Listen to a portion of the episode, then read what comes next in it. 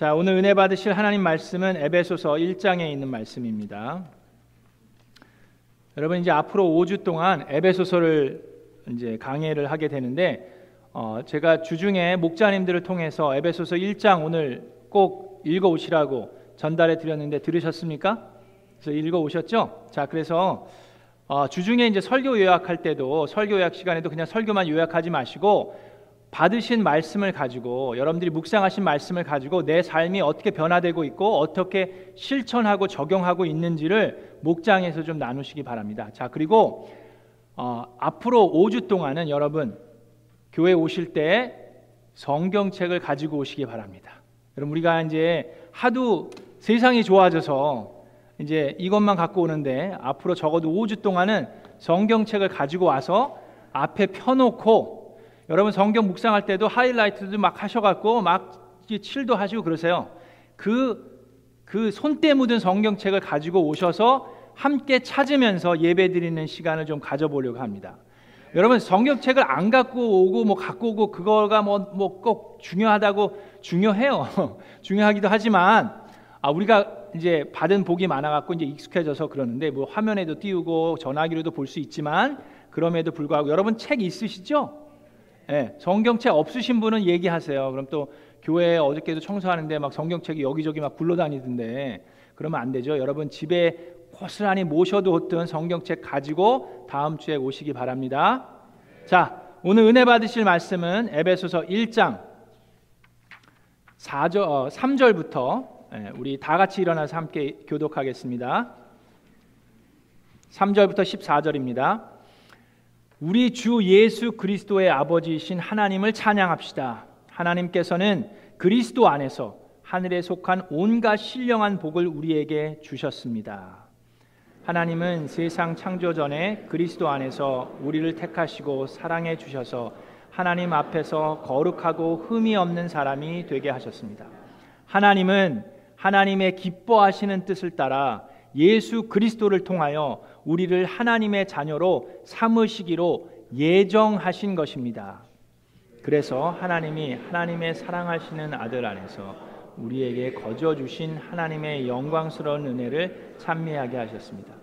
우리는 이 아들 안에서 하나님의 풍성한 은혜를 따라 그의 피로 구속 곧 죄 용서를 받게 되었습니다. 하나님은 우리에게 모든 지혜와 총명을 넘치게 주셔서 그리스도 안에서 미리 세우신 하나님이 기뻐하시는 뜻을 따라 하나님의 신비한 뜻을 우리에게 알려 주셨습니다.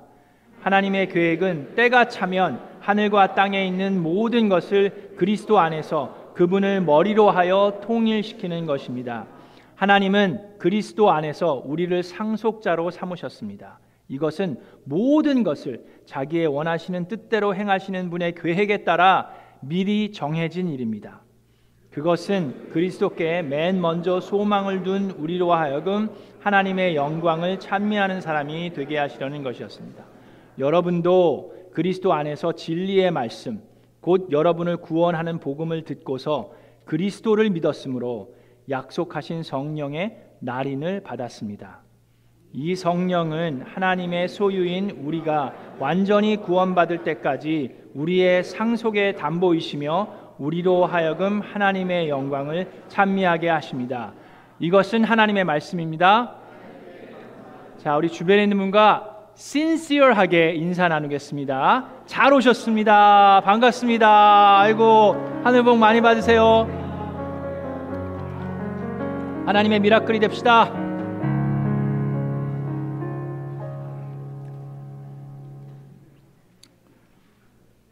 자, 여러분 에베소서는 6장으로 되어 있습니다. 6장으로 되어 있는데 1장부터 3장까지는 주로 교리에 대한 내용이 많아요. 무엇을 믿어야 되는지 그 진리의 그 신학적인 내용이 많습니다. 그 1장부터 3장까지는 무엇을 믿어야 되는지를 알려주고 4장부터 6장까지는 그 믿는 걸 어떻게 실천해야 되는지 무엇을 행해야 하는지에 대해서 알려줍니다. 자, 그래서 1장부터 3장은 무엇을 믿어야 하는지 4장부터 6장은 무엇을 행해야 하는지를 알려줍니다. 자, 오늘은 1장을 보게 되는데 1장 1절과 2절이 에베소 교회의 상황을 잘 설명해 줍니다. 자, 1장 1절에 봅니다. 하나님의 뜻으로 그리스도 예수의 사도가 된 나 바울이 그리스도 예수를 믿는 성도들에게 이 편지를 씁니다. 사도 바울은 에베소에 전도 여행을 통해서 거의 3년 동안 머물면서 복음 사역을 했어요. 그리고 나서 지금은 예루살렘에 가서 잡혀서 로마에 지금 감옥에서 지금 편지를 쓰는 겁니다. 3년 동안이나 에베소 교인들과 같이 있었기 때문에 거기 교인들이 바울이 사도라는 것에 대해서 다 알 것 같은데 그죠? 그런데도 불구하고 지금 서신을 쓰면서 맨 처음에 하는 게 뭐예요?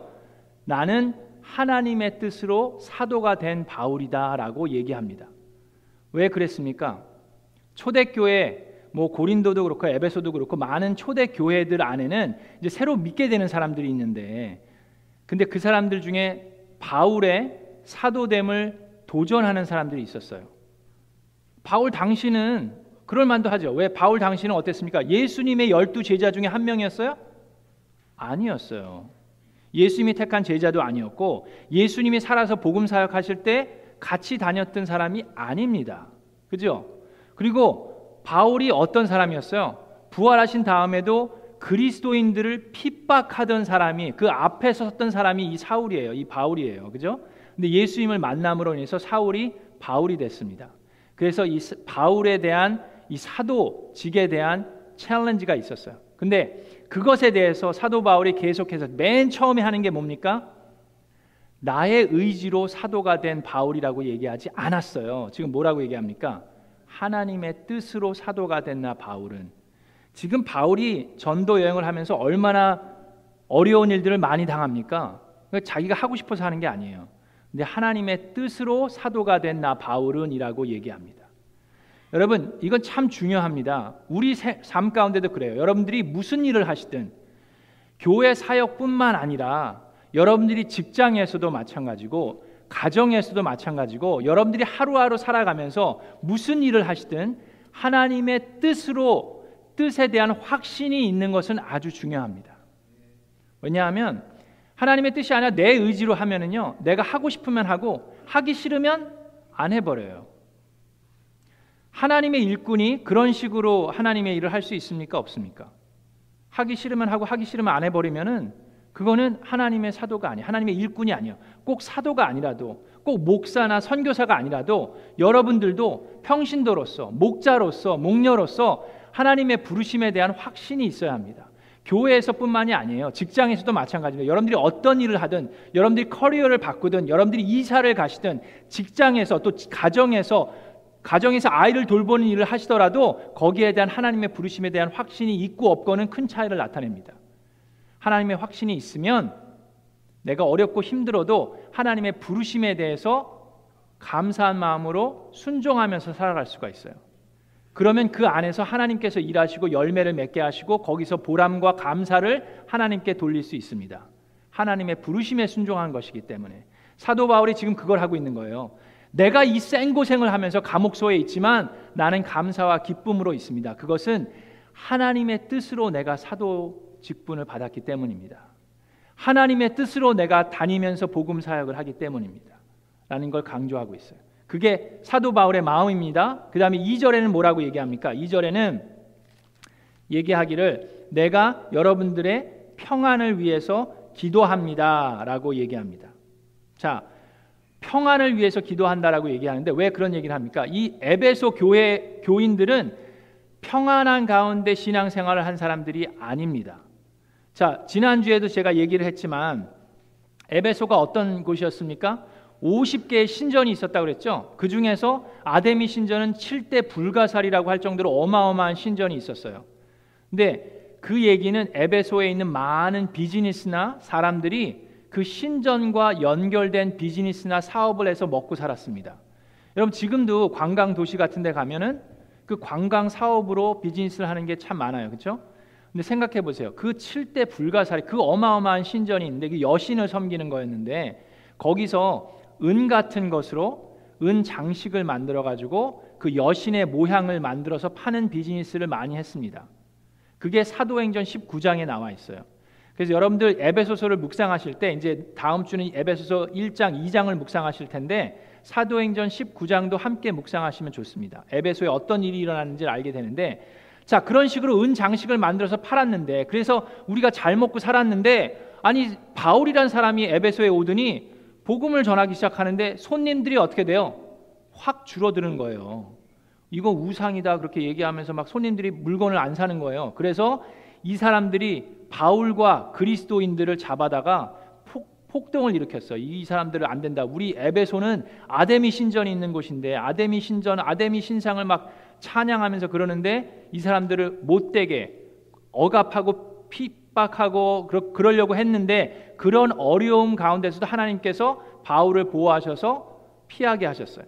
그런 일들이 에베소에는 계속 일어나고 있습니다. 그래서 에베소 교회 교인들은 그런 어려운 환경 가운데서 신앙생활을 하고 있었어요. 그래서 사도 바울이 너희에게 은혜와 평강이 평화가 있기를 기도합니다라고 얘기하는 겁니다. 자, 그래서 1절과 2절은 에베소의 상황을 얘기해요. 사도 바울과 에베소 교회의 상황을 얘기했습니다. 자, 3절부터는 이제 아까 얘기한 것처럼 아주 중요한 신학적인 내용이 들어가 있습니다. 자, 4절을 볼게요. 4절은 하나님은 세상 창조 이전에 언제요? 창조하시기 이전부터 그리스도 안에서 누구 안에서 그리스도 안 창제 이전에 창세 아, 창조하시기 이전에 그리스도 아니라는 얘기는 그리스도가 창조하시기 전에 계셨다는 얘기예요, 안 계셨다는 얘기예요. 창조하시기 전에 계셨다는 얘기예요. 세상 창조 전에 그리스도 안에서 우리를 택하시고 사랑해 주셔서 하나님 앞에서 거룩하고 흠이 없게 흠이 없는 사람이 되게 하셨습니다. 자, 5절에 하나님은 하나님의 기뻐하시는 뜻을 따라 예수 그리스도를 통하여 우리를 하나님의 자녀로 삼으시기로 뭐 하셨다고요? 예정하신 것입니다. 태초 이전부터 여러분을 택하시고 사랑하셔서 자녀로 삼으셨다라고 얘기를 하시는 거예요. 자, 이 에베소서 1장에 나와 있는 이 말씀을 가지고 신학적으로 피 터지는 논쟁과 토의가 있었습니다. 뭐 지금도 있어요. 이 부분에 있어서 여러분 크게 두 부류의 신학이 있는데 뭐 우리가 뭐 신학을 뭐 논할 건 아니지만 그래도 기본적인 거 여러분 제가 간단하게 설명을 드릴 거예요. 여기에 예정론에 대한 말씀이 있습니다. 물론 어거스틴이나 마틴 루터 우리가 잘 아는 그런 사람들도 여기에 대한 견해가 있어요. 근데 이 예정론에 대한 견해는 크게 두 부류로 나누는데 자, 프랑스의 종교 개혁자인 잔 켈빈이라는 사람 들어보셨죠? 그 사람이 얘기하는 견해가 있고 그다음에 네덜란드 출신의 신학자인 야곱 알미니안 알미니안이라는 사람의 신학 그 견해가 있습니다. 잔 켈빈은 뭐라고 얘기하냐면 하나님께서 태초 이전부터 예정하셨다. 하나님의 백성이 누가 될지를 예정하셨다. 이 예정론을 집중하고 거기에 집중해요. 강조합니다. 알미니아는 하나님 구원에 있어서는 하나님께서 보편적으로 모든 사람을 구원을 원하시고 그 구원을 받아들이느냐 거부하느냐는 인간의 자유 의지에 달려 있다를 강조했어요. 자, 아시겠죠? 그러면 여러분에게 질문합니다. 캘빈이 맞습니까? 알미니안이 맞습니까? 예정론이 맞습니까? 자유의지가 맞습니까? 자, 여러분 이럴 때요. 답을 안 하시는 게 지혜로워요. 네. 알려드립니다. 자, 무엇이 맞습니까? 켈빈이 맞아요? 어, 알미니안이 맞아요? 자, 여러분 이거 가지고 많은 사람들이 막 신음을 전폐하면서 금식하면서 막 이거 가지고 막 피 터지게 논쟁을 하고 그러는데 여러분은 그러실 필요가 전혀 없습니다. 오늘 제가 속 시원하게 다 알려드릴게요. 잠이 확 깨시죠?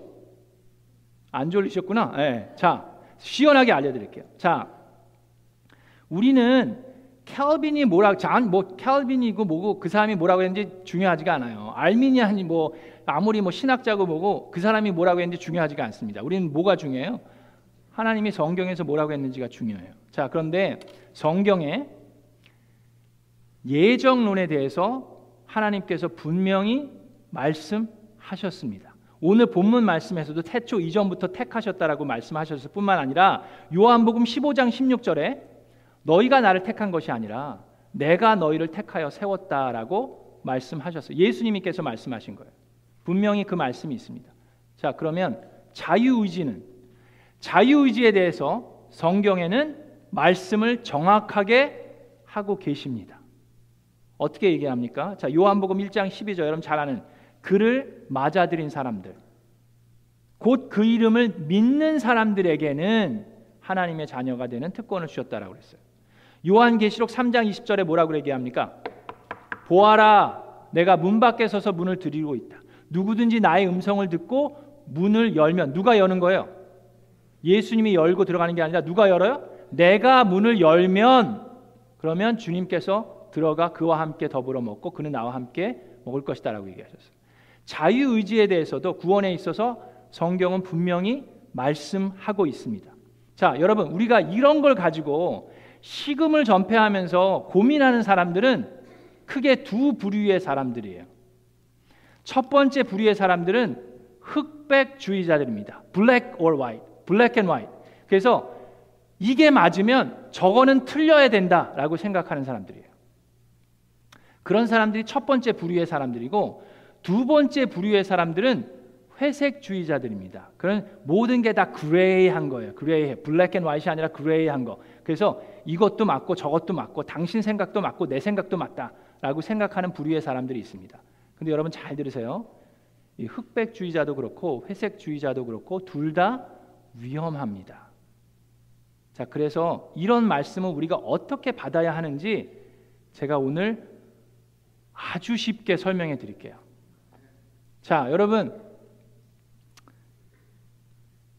이게 25전짜리 동전이 있는데 이 동전에 무슨 이미지가 있는지 아십니까?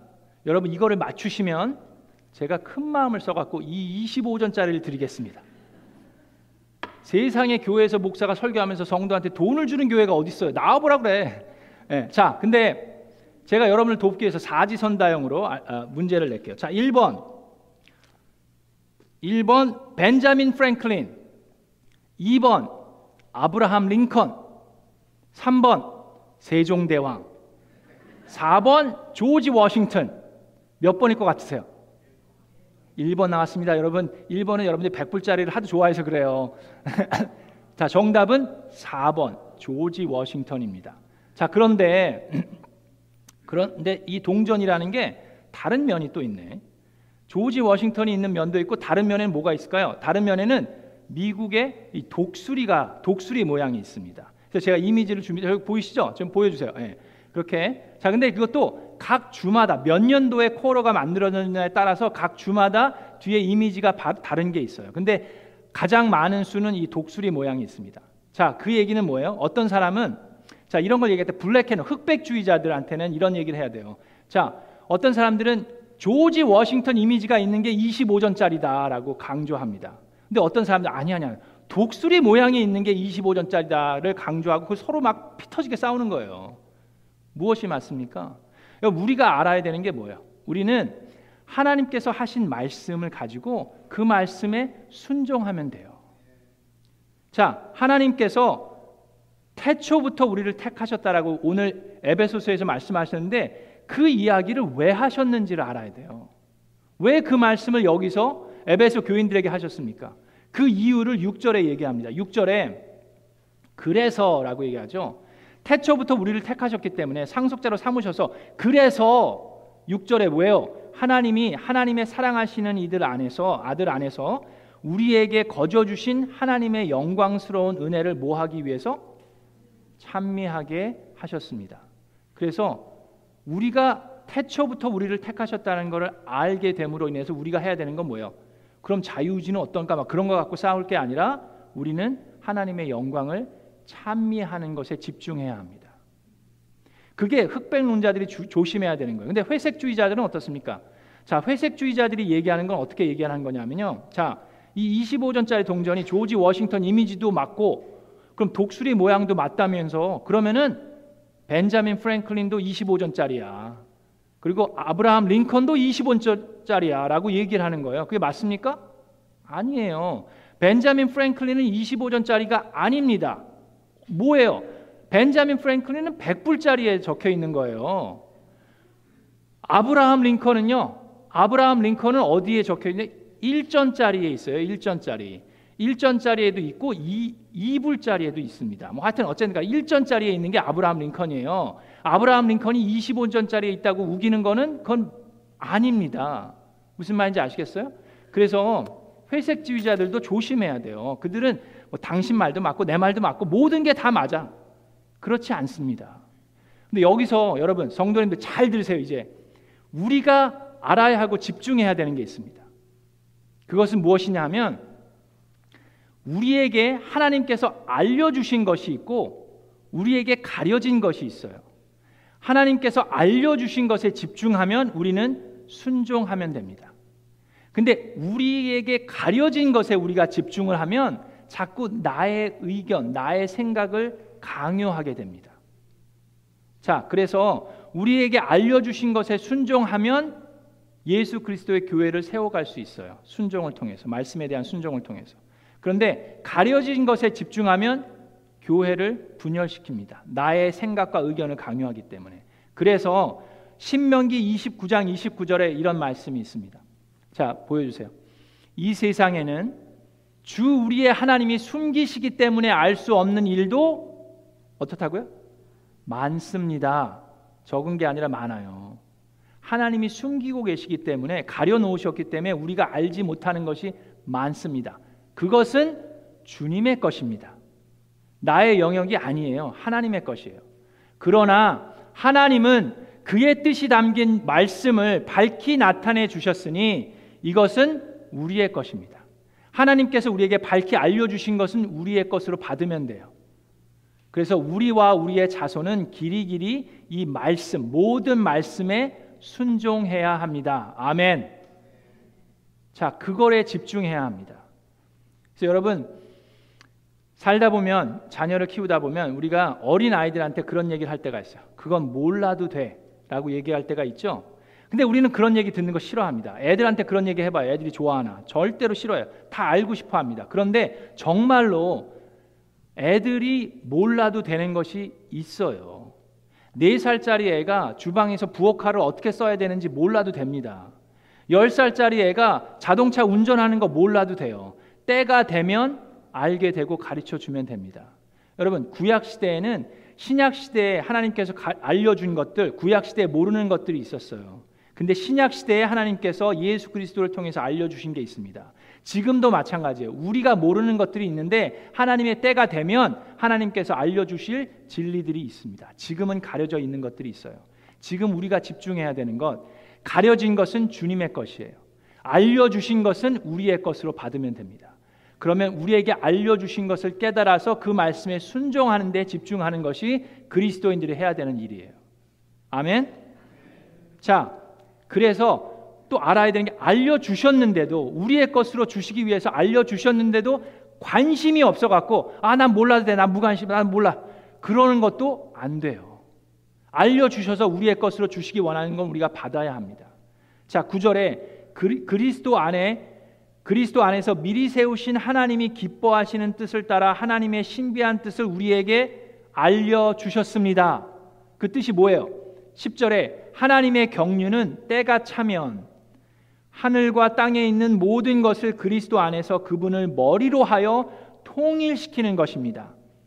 모든 것을 11절에 모든 것을 자기가 뜻하시는 대로 행하시는 하나님께서 자기의 계획을 따라 예정하셔서 그리스도 안에서 우리를 상속자로 삼으셨습니다. 그것은 그리스도께 맨 먼저 소망을 둔 우리로 하여금 하나님의 영광을 찬미하게 하시려는 것입니다. 자, 이게 무슨 말씀입니까? 성경 말씀을 한번 쭉 묵상하면 이게 제대로 다 이해하기 힘들어요. 자, 이 말씀도 제가 쉽게 설명해 드릴게요.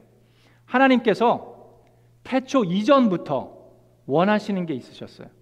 간절히 원하시는 게 있으셨는데 아직까지도 하나님께서 가지지 못한 게 있습니다. 아직까지도 하나님께서 가지지 못한 게 있어요. 아니 어, 세상에 하나님은 말씀만 하시면 천지를 창조하실 수 있는 분인데 어떻게 하나님이 원하는데 태초 이전부터 원하셨는데 아직도 갖지 못하신 게 있을 수 있나라고 생각할 수 있습니다. 우리는 왜 그런 마음이 듭니까? 하나님의 전지전능함을 믿기 때문인데 우리는 어렸을 때도 그래요. 저도 저도 보면 한 40년 전에는 그렇게 잘 사는 사람들이 많지 않았어요. 뭐 50년 전은 더 그랬겠지만 그래서 선물을 살 때 그렇게 어렵지가 않았어요. 이 필요한 게 많고 원하는 게 많아가지고 작은 선물만 사도 되게 고마워하고 되게 좋아했습니다. 근데 세월이 지나면서 좀 사람들이 넉넉해지고 그러다 보니까는 선물을 고르는 게 어려워졌어요. 왜요? 필요한 게 다 있어 이 사람도 보면 이 사람들 뭐 선물을 하랬더니 필요한 게 없는 게 없어 다 있어요. 그러니까 선물을 고르기가 어려워. 사람도 그런데 에? 예? 사람도 그런데 하나님 하나님이 태초 이전부터 그렇게 원하셨던 게 있는데 그걸 아직도 못 가지신 게 어디 있어? 그렇게 생각합니다 우리는 그렇죠? 근데 오늘 말씀을 통해서 하나님께서 아주 비밀스러운 것을 우리에게 알려주십니다. 그게 뭐냐 하면 하나님께서 태초 전 태초 이전부터 그렇게 간절히 원하셨던 것은 바로 무엇이냐 하면 바로 여러분입니다. 바로 나예요. 자, 그런데 지금 12절에 그렇게 태초부터 태초 이전부터 여러분을 택하셔서 사랑하셨어요. 여러분이 사랑스러워서 사랑한 게 아니라 여러분들이 어떻게 사랑스러운 일을 할지를 미리 알고 사랑해 주신 게 아니라 그냥 미리 택하셨고 사랑하셨어요. 그래서 상속자로 삼으셨어요. 자, 그것은 그리스도께서 우리에게 그리스도를 통해서 소망을 주시고 그로하여서 하나님의 영광을 찬미하는 사람이 되게 하시려고라고 얘기를 하시는데 그, 그 말씀의 뜻을 제대로 이해하는 게 필요합니다. 찬미하는 사람이 되게 하시려고 라는 얘기를 우리는 어떻게 생각하냐면 어, 하나님이 원하시는 게 우리로 하여금 하나님을 찬미하는 거였으면 우리는 이미 했습니다. 오늘도 했어요. 그러니까 하나님을 이미 받으셨네라고 생각합니다. 그렇죠? 오늘도 찬양했고 지난주도 찬양했고 목장에서도 찬양하고 하나님이 원하시는 게 그거였으면 우리는 이미 찬양했고 우리는 이미 예배를 드렸습니다라고 생각하는데 하나님이 여기서 얘기하는 자 잘 들으세요. 영어로는 we might be for the praise of his glory라고 그랬어요. 그게 무슨 얘기냐면 하나님을 찬양하는 찬양의 소리를 내는 찬양자가 아니라 하나님은 우리로 하여금 하나님의 찬양이 되기를 원하십니다. 거기엔 다른 면이 있어요. 무슨 얘기냐면 하나님은 우리로 하여금 살아있는 재물을 드리는 살아있는 재물을 드리는 예배자가 되기를 원하시는 것이 아니라 우리가 살아있는 재물이 되기를 원하십니다. 우리가 우리 자체가 예배가 되기를 원하세요. 우리 자체가 하나님의 영광의 찬양이 되기를 원하십니다. 거기에는 차이가 있어요. 그렇게 될 수 있는 방법이 뭡니까? 아직까지 우리는 어떻게 하냐? 우리는 예배자로 살아갑니다. 아직까지 우리는 찬양을 부르짖는 사람으로 살아가는데 하나님이 원하시는 건 태초 이전부터 우리 모두가 그리스도로 충만해져서 우리가 예배가 되기를 원하세요. 하나님을 예배하는 예배가 되기를 원하 하나님의 찬양이 되기를 원하십니다. 자, 그 얘기가 무슨 얘기냐면 거룩을 흉내내는 거룩을 부르짖는 게 아니라 하나님은 우리가 거룩하게 되기를 원하세요. 거룩이 되기를 원하십니다. 자, 그래서 사도 바울이 에베소 교회들을 위해서 기도를 합니다. 그걸 놓고 기도하는 게 15절부터 나와 있는데 세 가지를 놓고 기도합니다. 이 그리스도인들을 위해서. 첫 번째는 그러기 위해서 지혜와 계시의 영을 받아서 하나님을 알게 하시고 하나님께서 주시는 지혜와 계시의 영을 받아야 하나님을 알게 됩니다. 그게 첫 번째 기도하는 거고 두 번째는 우리의 마음의 눈을 떠서 영안이 뛰어서 하나님의 부르심에 속한 소망이 무엇이고 성도들에게 주신 하나님의 영광스러운 상속이 얼마나 풍성한지를 깨닫게 되는 것. 하나님께서 그리스도를 통해서 주신 소망과 하나님의 사람들에게 주신 상속이 얼마나 풍성한지를 알게 하는 게 두 번째 기도예요. 그 다음에 세 번째 기도는 또한 믿는 사람들인 우리에게 강한 힘으로 활동하시는 하나님의 능력이 얼마나 엄청나게 큰지를 알기를 기도합니다. 이 세 가지를 놓고 사도 바울이 그리스도 교회, 교회를 위해서 기도하는 거예요. 하나님을 알고 하나님의 소망과 상속의 크심을 알고 마지막으로 하나님이 우리를 통해서 일하시는 하나님의 능력이 얼마나 큰지를 알게 되면 자, 그 세 가지를 알게 될 때 우리는 그리스도로 가득 차게 됩니다. 자, 그렇게 됐을 때 그래서 22절부터 23절에 마지막 부분에 하나님께서 만물을 그리스도 발 아래 굴복시키시고 그분을 만물 위에 교회의 머리로 세우셨습니다. 교회는 그리스도의 몸이요 만물 안에서 만물을 충만케 하시는 분의 충만함입니다. 그게 뭐예요? 만물 안에서 만물을 충만케 하시는 분의 충만함. 자, 여러분 잘 들으세요. 하나님은 태초 이전부터 하나님이 창조하신 모든 것이 하나님으로 가득 충만하게 되기를 원하셨어요. 아멘. 자, 그런데 그를 위해서 예수 그리스도를 이 세상의 가장 높은 권세와 가장 높은 위치에 세우셨어요. 근데 이 예수 그리스도를 교회의 머리로 세우셨습니다. 그리고 우리를 하여금 우리로 하여금 몸이 되게 하셨어요. 그건 놀라운 하나님의 은혜이고 축복입니다. 왜 그러냐 하면 그리스도가 머리예요. 그러기 때문에 머리로만 이 세상을 충만케 할 수 없습니다. 머리는 반드시 몸이 함께 가겠다라는 하나님의 결심과 결단을 선포하는 거예요. 하나님께서 이 세상을 충만케 하되 내가 너희를 통해서 하겠다라고 얘기하시는 거예요. 몸은 어떻습니까? 몸이 아무리 능력이 많고 뭐 잘나도 머리가 없으면 아무짝에 쓸모가 없어요. 그리스도가 머리이고 교회가 몸이 되어서 하나가 될 때 우리는 하나님의 충만함이 됩니다. 그리고 그 충만함이 everywhere, everything에 가득 채워지기를 바라시는 게 하나님이 원하시는 거예요. 이것이 하나님의 말씀입니다. 이것이 에베소서 1장에 있는 말씀이에요. 아멘? 이해가 되세요? 한 번 들어갔고 이해가 다 되면 여러분 정말 천재예요. 집에 가서 또 들어야죠. 이게 이게 왜 있습니까? 이거 차 안에서 애플 뭐야 이거 어? 팟캐스트도 나오고요. 유튜브에도 나오대요. 야, 주여 얼마나 축복받았어요. 또 들어야지. 그리고 주보에 이 간지가 왜 있습니까? 목장에서 이거 예습하는 거에 복습하고 그러면서 내 삶이 변화돼야 돼요. 자, 그럼 어떻게 변화되느냐? 첫 번째 우리가 해야 되는 거 하나님의 부르심에 대한 확신을 찾으시기 바랍니다. 여러분이 지금 있는 위치에서 뭐 대단한 일을 해야 되는 게 아니에요. 여러분 목사가 돼야 되고 선교사가 돼야 되는 게 아닙니다. 여러분들이 무슨 일을 하든 가정에서 아이들을 돌보든 집안에서 집안 청소를 하든 하나님의 부르심에 대한 확신을 찾으시기 바랍니다. 그럴 때 내가 하고 싶든 하고 싶지 않든 하나님의 부르심에 대한 확신이 있으면 하나님께서 일하시는 열매를 보게 되고 감사를 드릴 수 있어요. 기도하시면서 하나님의 확신을 찾으세요.